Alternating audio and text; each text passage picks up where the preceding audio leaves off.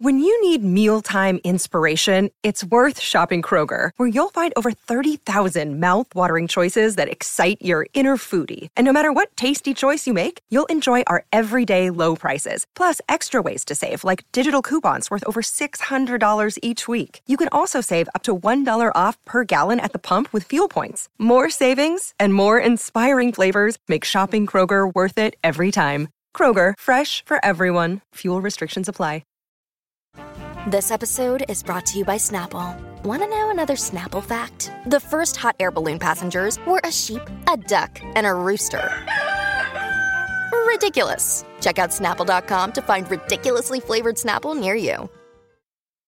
Well, howdy there, Internet people. It's Beau again, and welcome to The Roads with Beau. Today is February 11th, 2024, and this is episode 25 of The Roads Not Taken, which is a weekly series where we go through the previous week's events and talk about some news that was unreported, underreported, just didn't get the, get the coverage I thought it should, or just something I found interesting. And then at the end, we go through a little Q&A with questions from y'all. If y'all would like a question to, uh, if you have a question you want answered, you can send it to uh, question for Beau at uh, Gmail. That's F O R B E A U. Uh, please remember there are a couple hundred questions a week, so they're not all getting answered. Okay, and today is uh, Super Bowl Sunday, the big sports ball game between the San Francisco Taylors and the Kansas City Swifts. Uh, I'm just saying that because I got a whole bunch of uh, messages from people who are very unhappy that the next Madden will apparently have Taylor Swift on the the cover of the game, which is totally not true, but somebody did a mock-up and put it on social media and people actually got mad about it. Um, I personally think that if Madden wanted to expand its base, putting Taylor Swift in their game would probably uh, be a smart business move. Okay, so starting off with foreign policy. The big news is that Israel seems very committed to its move into Rafah, which is it, it's not a good idea. There's already a video out on the other channel about this. Um, it, it's it's not a good idea, but Israel seems very committed to this and that course of action. Uh, we'll have to wait and see how it plays out, but I feel like that's going to be a mistake. Um, a German general caused waves by suggesting that Europe needed to prepare for war with Russia sometime in the next five years anticipating that Russia might stage an attack on a NATO nation. Uh, Finland is increasing their ammo production by a massive amount, maybe up to 500%. And the obvious assumption is that a lot of this is going to go to aid Ukraine. Mexico overtook China as the top exporter to the United States a Russian anti war candidate, was barred from running against Putin because, you know, I mean, yeah. Anyway, okay. So, moving on to U.S. news, the House GOP is set for a second try at impeaching the DHS director, the Homeland Security director. Um, they failed in their first attempt to to get that impeachment. Um, Trump offhandedly admitted that uh, January 6th was an insurrection, which was surprising. The Texas GOP decided that they would ban like open anti Semites, which was, I mean, because you know that wasn't actually policy until now. Um, but that's that's happening. That's a move in the right direction, I guess. Um, Wisconsin GOP rep Mike Gallagher won't seek reelection, which is surprising kind of an up and comer in the Republican Party, um, but has decided not to seek reelection. He is actually one of the reps who voted to not impeach the DHS chief. That may have something to do with it. Now, over in the Senate, there are uh, a number of people calling for McConnell to get the McCarthy treatment and be ousted from the Senate leadership. Um, we'll see how that plays out, and uh, that might be one of those be careful what you wish for things. Okay, moving on to cultural news. Fauci has a book coming out called On Call. I cannot wait to see the reaction to that. Um, the right wing in the United States is apparently mad that a future Pirates of the Caribbean uh, movie will have a black woman as a captain. At least this is the rumor going around on social media. Uh, they are mad because apparently it would be unrealistic to have a black woman as a captain during this time period in a movie franchise with ghosts and barnacle people. You know, the realism would be messed up by having a, a black woman captain. In environmental news, there is a $50,000 reward for information regarding the deaths of three gray wolves in Oregon. They were all from the same pack. Um, I think two of them were even collared. There's not a lot of information available right now, not even about like what happened to them, but the obvious the obvious implication from the reward is that there was human involvement. In odd news, apparently thieves stole a 200 foot radio tower from a small community radio station, like the giant tower out. Anyway, um, it looks like it was dropped and then cut up and carted off, but that's just the where where it's at right now. I, I cannot wait to hear the conclusion of that story. Um, the former head of the Pentagon's All Domain Anomaly Resolution Office, this is the office that hunted UFOs, it's like the X Files. Um, the former head of that office, uh, Sean Kirkpatrick, basically said that it was the government's fault that conspiracy theories existed because they the secrecy creates an information vacuum and said our efforts were ultimately overwhelmed by sensational but unsupported claims that ignored contradictory evidence yet captured the attention of policymakers and the public. Um, in other news, uh, a conspiracy theory believer is alleged to have killed his father, and some of the allegations suggest the son was enraged because he learned his dad had gotten the vaccine. So there's that. Okay, moving on to the Q&A section. It says, okay, we have a note, say the email address. I already did. And uh, we have a bunch of questions about the AMOC. Maybe link your previ- previous video on it. There must be new reporting on it. Um, oh, the current. The current. Okay, so yeah, there's probably a bunch of cur- uh, new reporting. Okay, so yeah, I have done a video on this. I will get it in the description. Um, if you're not aware, there is a real concern about a specific ocean current collapsing and the fallout from that. My guess is that there's uh, maybe signs that the collapse is coming. We reported on this about six months ago, but I feel like there's probably been a new development that I'm not aware of. Okay. Hello, Beau. Valentine's Day is coming up, and I would like to ask you for relationship advice.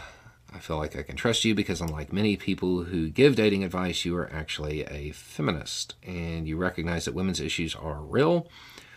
I know a lot of women get a lot more attention than they would like and are often scared of men who show interest because the men might turn violent if they are rejected. I don't want to add to these problems or ruin some poor woman's day, but I don't know how I would show romantic interest without being a bother. Do you have any advice? Yeah, I mean, what? Okay, so you have identified the issue, uh, one of them. Uh, I'll, I'll let you know another as, as we move along. Here's the thing if the situation is something where it where she might easily believe that things could go bad, that's not the right time to, to ask. Um, don't, I'm going to take this to an extreme, but, you know, don't ask in a dark hallway where it's just the two of you, you know? Um, maybe ask her out in a place where there's more people around, where you're not, where there's an avenue of escape. If these are, if this is your concern, you can easily address that um, and just take away the scenario that that would make her feel uncomfortable. Um, just add into this because it's not here. You probably know this based on how the message is phrased, but um, I, I, would also suggest not asking her while she's at work because it's the same. She can't leave. She can't leave, and she's at work. She, you know, she has to smile and be nice, and there's a. Uh, it's just not an ideal time to do that. That that can also create discomfort. Um, so here's the thing, you know, ruin some poor woman's day. I, I don't know a woman that has ever really been upset, had their day ruined by a guy asking them out, just asking them out. I'm not talking about going over the top or, or, or saying gross things in the process, but just asking them out. Uh, the the issue from my friends who have talked about it, it, it's not being asked out, it's not taking no for an answer. Um, if the answer is no, it's no. Uh, and I know that there's a school of thought when it comes to this that oh, well you should pursue and all of that. Guys, d- don't even chase your whiskey, okay? Just don't do that. Not just does it generally not work, if it does, it's probably not going to lead anywhere successful. Just, I, I would suggest being kind of direct and making sure that whatever you're asking is something that is clearly a date. Um, like it can't be mistaken for two friends going out. So there's no mixed messages there. And and ask but be aware of the situation so you're not making her uncomfortable. Don't do it when she's at work. And if she says no, accept that answer. Um, I would be, I would be leery of asking people of a different age group or of a different uh, subculture for advice because it those things change. Like as far as approaches, as an example, my generation, when I was younger, if you were to ask a, a woman out via text or over the phone, the answer would have been no. Like, e- even if she wanted to, she would have said no. That's really common now.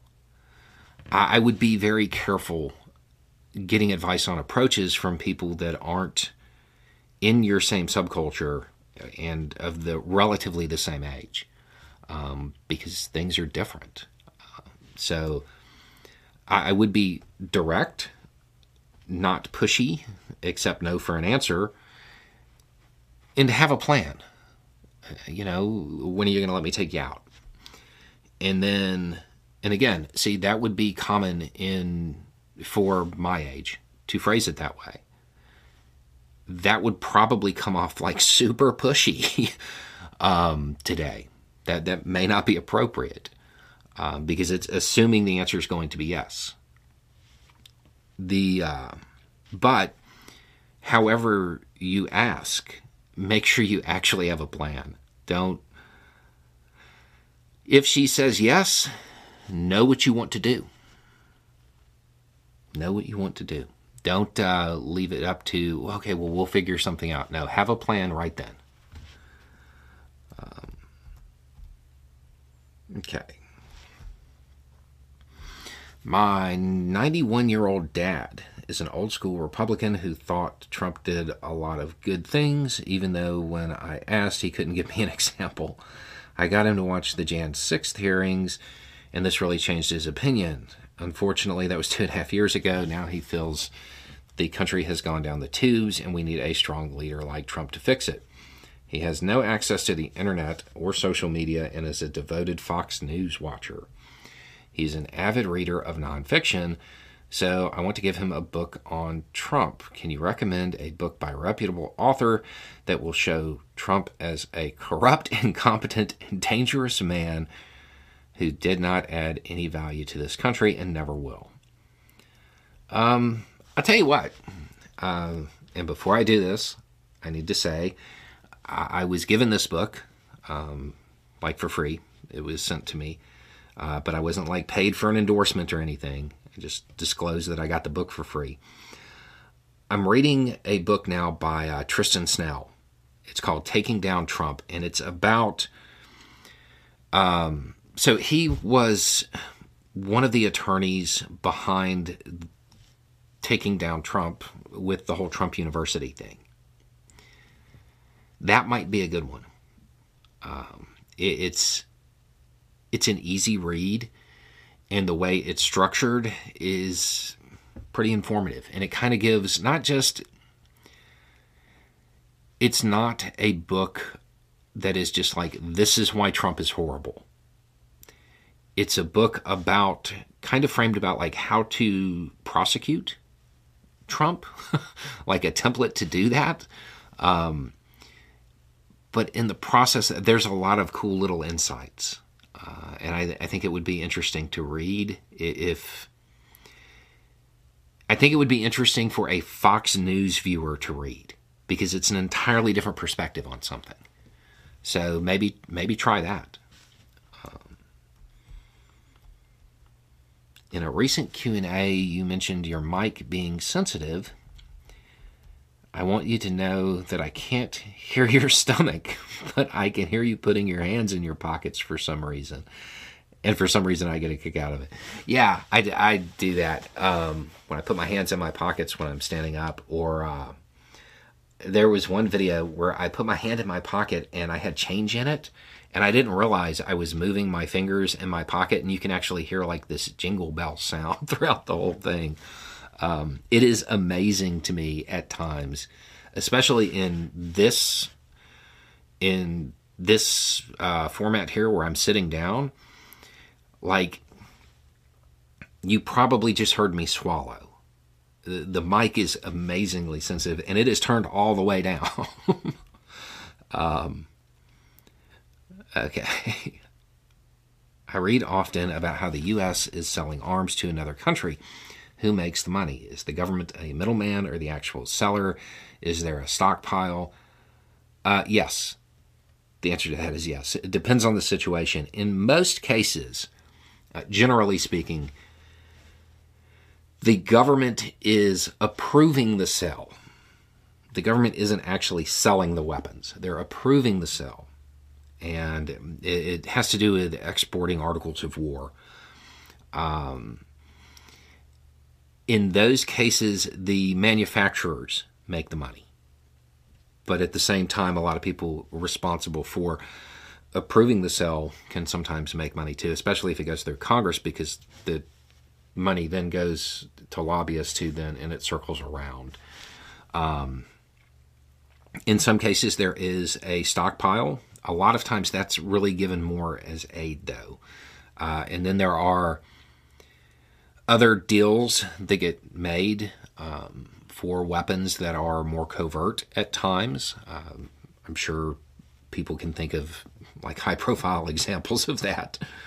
Uh, So all of your options are possible, but most times when the U.S. is selling arms, the U.S. is approving the sale. The government is approving the sale.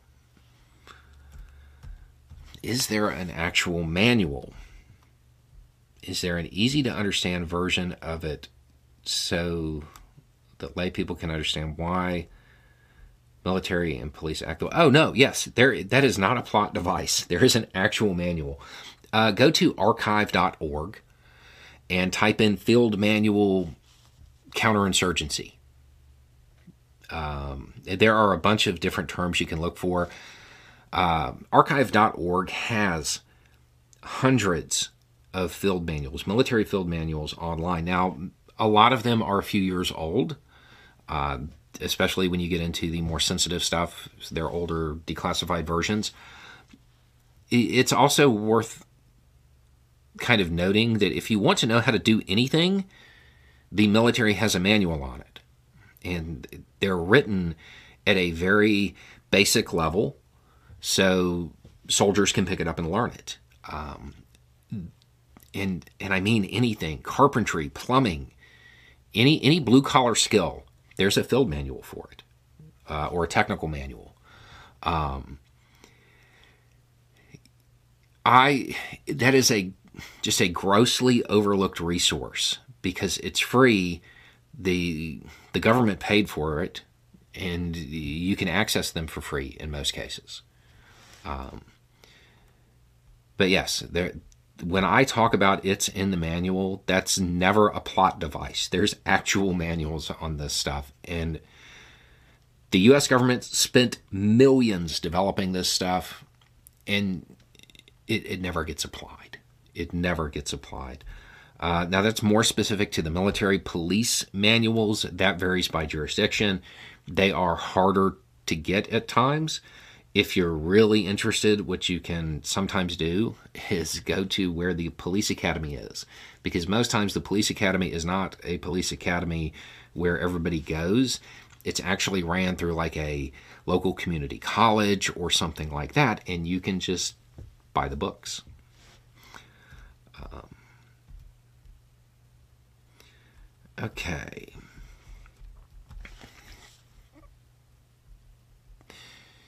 Thank you. A whole bunch of nice things about me and my ability to deconstruct current events.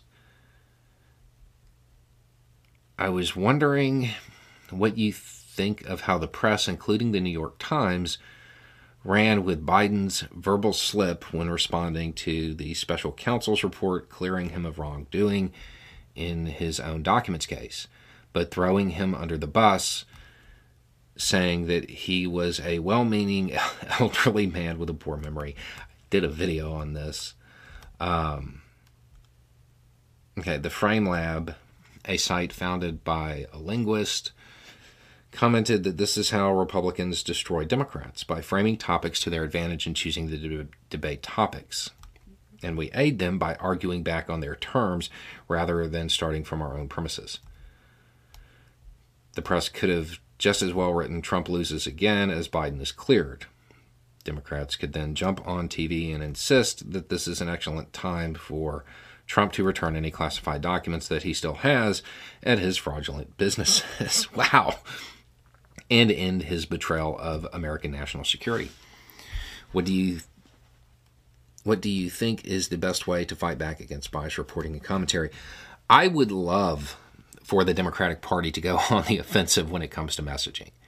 If you look at my uh, big critiques of the Democratic Party as a whole, it has to do with messaging, and, and that's probably my biggest complaint the only thing that even comes close to it is not running more progressive candidates in, in primaries. Um, but that has to do more with people on the bottom, not the Democratic strategists. The uh, it would be nice if the Democratic Party would uh, stop playing softball. And and this and yeah, what you're describing here is a way to do it. I've often heard you make mention of how U.S. foreign policy has created a hostile environment in Latin American countries, and as a result, people flee those countries for their own safety. Can you talk more specifically and give some examples? I actually have a video, two videos, I think. Yes, I have two videos on this in detail. One is about El Salvador specifically, I think. Um, and then I think somebody sent me a message, a very snarky one, basically saying, okay, well, you did it with this one country. What about everybody else? And so I went through all of them. Uh, I have a very in depth video on this, detailing what occurred in various countries, going all the way back to the Banana Wars. Um, yeah, I, will find those and put them down there. They are useful. Those are older videos. Those may be three or four years old. I think those, yeah, I think those were made under Trump's time in office. But um, when you talk about when you talk about Latin America, Central America in particular, with, with the exception of like Belize, we messed up all of those countries. U.S. foreign policy messed up all of those countries. And you can start going way back, way back to, you know, Butler's time, to General Butler's time, and follow it in even as recently as the 2000s. U.S. foreign policy has not been good um, and and has created a lot of the issues that people are fleeing there. And yeah, I, I have these videos already made. I, I will definitely dig them up. Um, they they could probably use an update because I'm sure in the time that has passed since those videos went out, the U.S. did something to mess up another one of those countries down there or to make the situation worse. Um, so yeah, look in the description for that. What would a civil war in the U.S. look like? It, it would look like a chaotic version of the breakup of Yugoslavia. As if that wasn't chaotic enough. It would be even more chaotic than that. Um, people who talk about a national divorce or civil war in the U.S., they have no idea what they're asking for. um, whatever they're picturing, it's not that. Um, it, it, would be horrible, and countries around the world would keep it going. Arms would flood in. It, it would be a disaster. There, there would be no glorious battles or anything like that it would be a disaster. It would destroy the country and culture and everything that they proclaim that they love. Um, people who think that's a good idea have no clue what they're talking about. It, it would be horrific. And that's the question they chose to end on. Really, they had been doing so good with like ending on a light note. Um, and I can't think of any off the top of my head right now. Um, can't even think of any funny stories or anything from the. Uh... Oh, well, I have one. So, story from the ranch here. We mentioned, I think I mentioned that we got a new German Shepherd, a puppy. She is still a puppy, only now she's you know, German Shepherds are puppies like mentally, even once they're like 100 pounds. um, so she is now a 100 pound puppy. And she runs up and down the fence with Marilyn. And, and the dog and the horse have become, they, they like antagonize each other through the fence. It's the weirdest thing. Um, but they have become friends so, and it's it is unique. Um, okay, so there we go. There's a a little more uh, information, a little more context, and having the right information will make all the difference. Y'all have a good day.